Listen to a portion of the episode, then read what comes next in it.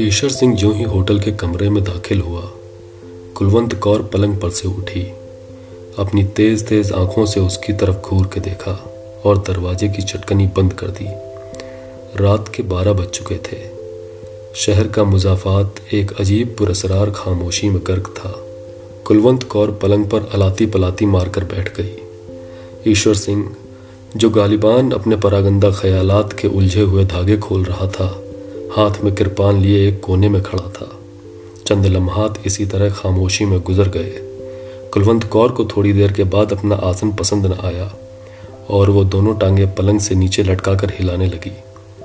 ईश्वर सिंह फिर भी कुछ न बोला। कुलवंत कौर भरे भरे हाथ पैरों वाली औरत थी। चौड़े चकले कूल्हे थुल करने वाले गोश्त से भरपूर, कुछ बहुत ही ज़्यादा ऊपर उठा हुआ सीना, तेज आँखें। बलाई होठों पर बालों की सुरमई गुबार। ठोडी की साखत से पता चलता था कि बड़े धड़ल्ले की औरत है। ईश्वर सिंह गो सर नेवड़ाए एक कोने में चुपचाप खड़ा था। सर पर उसकी कसकर बंधी हुई पगड़ी ढीली हो रही थी। उसके हाथ, जो कृपान थामे हुए थे थोड़े थोड़े लर्जा थे। गमड़ी उसके कदो कामत और खदो ख्याल से पता चलता था कि कुलवंत कौर जैसी औरत के लिए मौजू तरीन मर्द है। चंद और लम्हात जब इसी तरह खामोशी से गुजर गए तो कुलवंत कौर छलक पड़ी। लेकिन तेज तेज आँखों को बचाकर वो सिर्फ़ इस कदर कह सकी, ईश्वर सैया, ईश्वर सिंह ने गर्दन उठाकर कुलवंत कौर की तरफ़ देखा, मगर उसकी निगाहों की गोलियों की ताब न लाकर मुँह दूसरी तरफ़ मोड़ लिया। कुलवंत कौर चिल्लाई, ईश्वर सैया! लेकिन फ़ौरन ही आवाज़ भींच ली और पलंग पर से उठकर उसकी जानब जाती हुई बोली कहाँ रहे इतने दिन, ईश्वर सिंह ने खुश्क होठों पर ज़ुबान फेरी, मुझे नहीं मालूम। कुलवंत कौर भन्ना गई, ये भी कोई माया जवाब है? ईश्वर सिंह ने कृपान एक तरफ़ फेंक दी और पलंग पर लेट गया। ऐसा मालूम होता था कि वो कई दिनों का बीमार है। कुलवंत कौर ने पलंग की तरफ़ देखा, जो अब ईश्वर सिंह से लबालब भरा था। उसके दिल में हमदर्दी का जज्बा पैदा हो गया। चुनाचे उसके माथे पे हाथ रखकर उसने बड़े प्यार से पूछा जानी क्या हुआ है तुम्हें? ईश्वर सिंह छत की तरफ़ देख रहा था। उससे निगाहें हटाकर उसने कुलवंत कौर के मानूस चेहरे को टटोलना शुरू किया। कुलवंत, आवाज़ में दर्द था। कुलवंत कौर सारी की सारी सिमट कर अपनी बलाई होठ में आ गई। हाँ जानी, कहकर वो उसे दांतों से काटने लगी। ईश्वर सिंह ने पगड़ी उतार दी।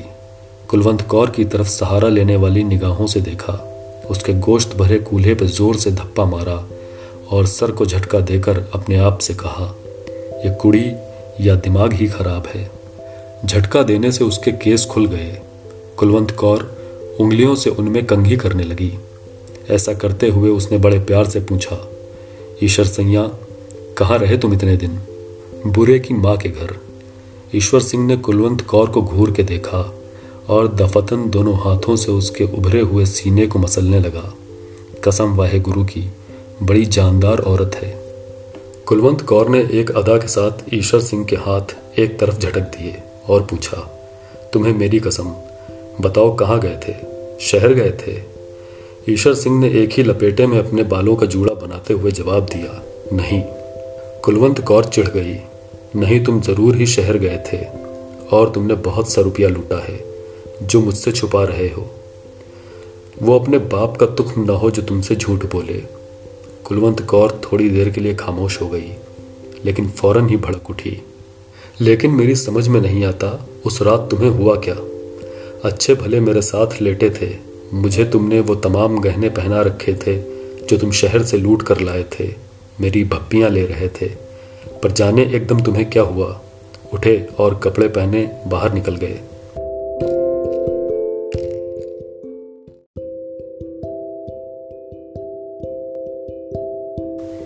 ईशा सिंह का रंग जर्द हो गया।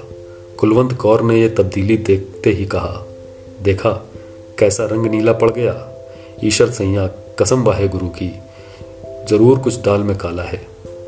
तेरी जान कसम कुछ भी नहीं। ईश्वर सिंह की आवाज़ बेजान थी। कुलवंत कौर का शुबा और ज़्यादा मज़बूत हो गया। बलाई होठ भीज कर उसने एक एक अल्फाज पर ज़ोर देते हुए कहा ईश्वर सैया, क्या बात है? तुम वो नहीं जो आज से आठ रोज पहले थे। ईश्वर सिंह एकदम उठ बैठा, जैसे किसी ने उस पर हमला किया था। कुलवंत कौर को अपने तनोमंद बाजुओं में समेट कर उसने पूरी कुव्वत के साथ उसे भमोड़ना शुरू कर दिया। जानी, मैं वही हूँ। घटघट पा जफ्फियाँ तेरी निकले हांडा दी गर्मी। कुलवंत कौर ने मुजाहमत न की, लेकिन वो शिकायत करती रही, तुम्हें उस रात क्या हो गया था? बुरे की माँ का वो हो गया था।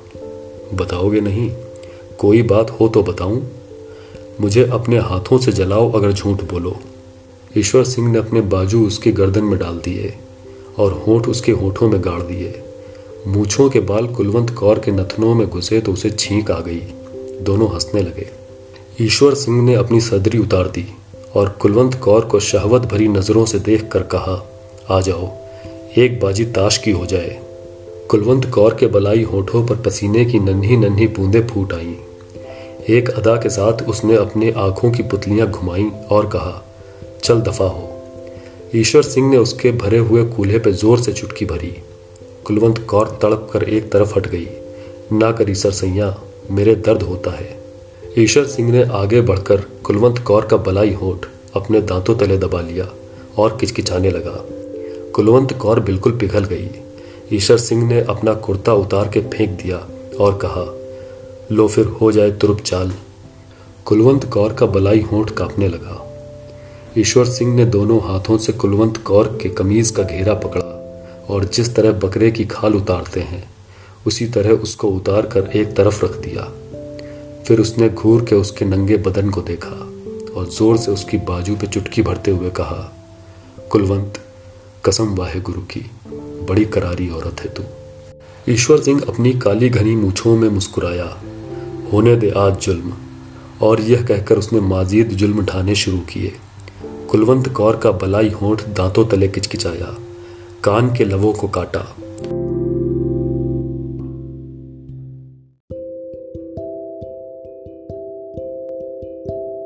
उभरे हुए सीने को भभोड़ा। उभरे हुए कूल्हों पर आवाज़ पैदा करने वाले चाटे मारे। गालों के मुँह भर भर के बोसे लिए चूस चूस कर उसका सारा सीना थूकों से लथेड़ दिया। कुलवंत कौर तेज आँच पर चढ़ी हुई हांडी की तरह उबलने लगी। लेकिन ईश्वर सिंह उन तमाम हीलों के बावजूद खुद में हरकत न पैदा कर सका। जितने गुर और जितने दांव उसे याद थे, सब के सब उसने पिट जाने वाले पहलवान की तरह इस्तेमाल कर दिए, पर कोई कारगर न हुआ। कुलवंत कौर जिसके बदन के सारे तार तन कर खुद बखुद बज रहे थे।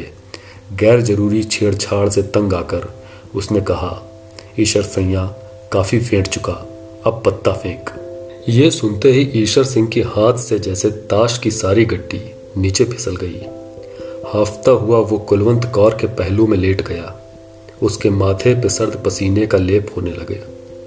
कुलवंत कौर ने उसे गरमाने की बहुत कोशिश की, मगर नाकाम रही। अब तक सब कुछ मुँह से कहे बगैर होता था। लेकिन जब कुलवंत कौर के मुंतजिर बाअमल आज़ा को सख्त नाउमीदी हुई तो वो झल्ला कर पलंग से नीचे उतर गई। सामने खूटी पर चादर पड़ी थी। उसको उतार कर उसने जल्दी जल्दी ओढ़ कर और नथुने फुलाकर बिफरे हुए लहजे में कहा, ईश्वर सैया, कौन है वो हरामजादी, जिसके पास तू इतने दिन रहकर आया है, जिसने तुझे निचोड़ डाला? ईश्वर सिंह पलंग पर लेटता हुआ हाफता रहा। उसने कोई जवाब ना दिया। कुलवंत कौर गुस्से से उबलने लगी। मैं पूछती हूँ, कौन है वह चढ़ू? कौन है वह उल्फाती? कौन है वो चोर पत्ता? ईश्वर सिंह ने थके हुए लहजे में जवाब दिया। कोई भी नहीं कुलवंत, कोई भी नहीं। कुलवंत कौर ने अपने भरे हुए कूल्हों पर हाथ रखकर एक अज़्म के साथ कहा, ईश्वर सैया, मैं आज झूठ सच जान के रहूँगी। खा वाहे गुरु जी की कसम। क्या उसकी तह में कोई औरत नहीं? ईश्वर सिंह ने कुछ कहना चाहा, मगर कुलवंत कौर ने इसकी इजाज़त न दी। कसम खाने से पहले सोच ले, मैं सरदार निहाल सिंह की बेटी हूँ, तिक्का बोटी कर दूँगी, अगर तूने झूठ बोला। ले, अब खा वाहे गुरु जी की कसम, क्या इसके तह में कोई औरत नहीं? ईश्वर सिंह ने बड़े दुख के साथ इस बात में सर हिलाया। कुलवंत कौर बिल्कुल दीवानी हो गई। लपक कर कोने में से कृपान उठाई। मयान को केले के छिलके की तरह उतार कर एक तरफ़ फेंका और ईश्वर सिंह पर वार कर दिया। आन की आन में लहू के फव्वारे छूट पड़े। कुलवंत कौर की इससे भी तसल्ली न हुई तो उसने बहशी बिल्लियों की तरह ईश्वर सिंह के केस नोचने शुरू कर दिए। साथ ही साथ वो अपनी नामालूम सौत को मोटी मोटी गालियाँ देती रही। ईश्वर सिंह ने थोड़ी देर के बाद नकाहत भरी इल्तजा की। जाने दे अब कुलवंत, जाने दे। आवाज़ में बला का दर्द था। कुलवंत कौर पीछे हट गई। खून ईश्वर सिंह के गले से उड़ उड़कर उसकी मूछों पर गिर रहा था। उसने अपने लर्जा होंठ खोले और कुलवंत कौर की तरफ़ शुक्रिया और गिले की मिली जुली निगाह से देखा।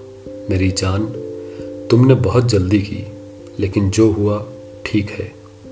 कुलवंत कौर का हसद फिर भड़का, मगर वो कौन है तुम्हारी माँ? लहू ईश्वर सिंह की ज़ुबान तक पहुँच गया।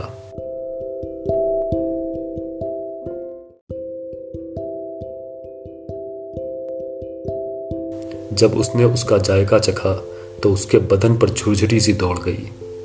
और मैं और मैं भीनी या छह आदमियों को कत्ल कर चुका हूँ इसी कृपान से।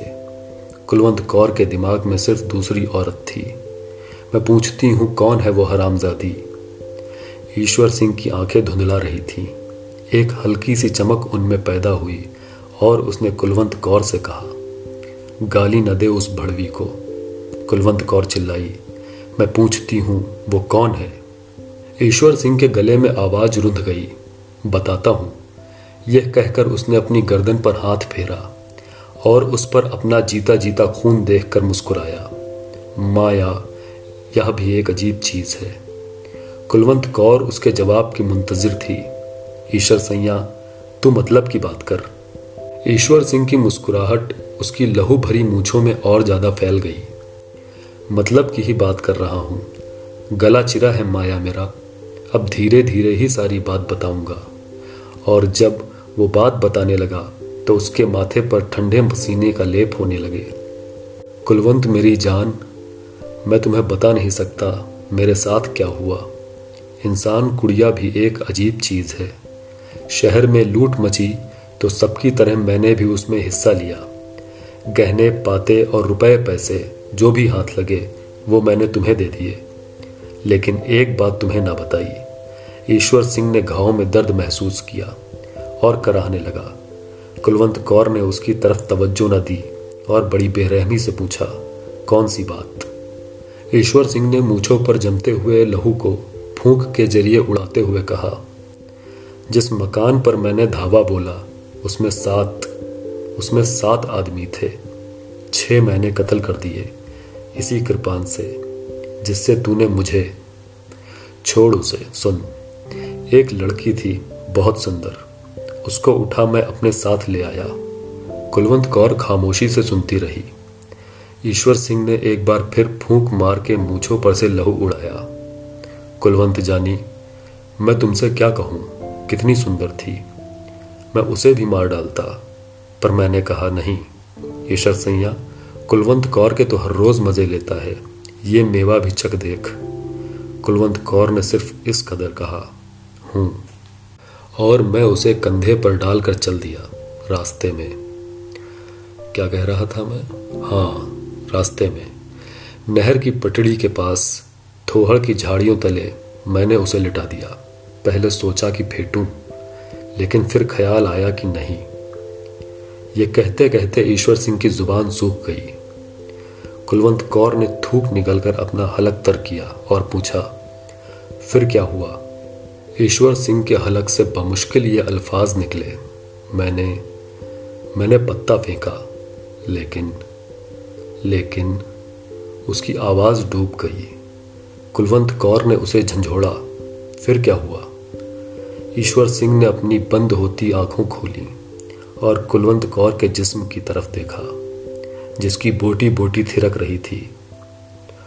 वो वो मरी हुई थी, लाश थी, बिल्कुल ठंडा गोश्त। जानी, मुझे अपना हाथ दे। कुलवंत कौर ने अपना हाथ ईश्वर सिंह के हाथ पर रखा।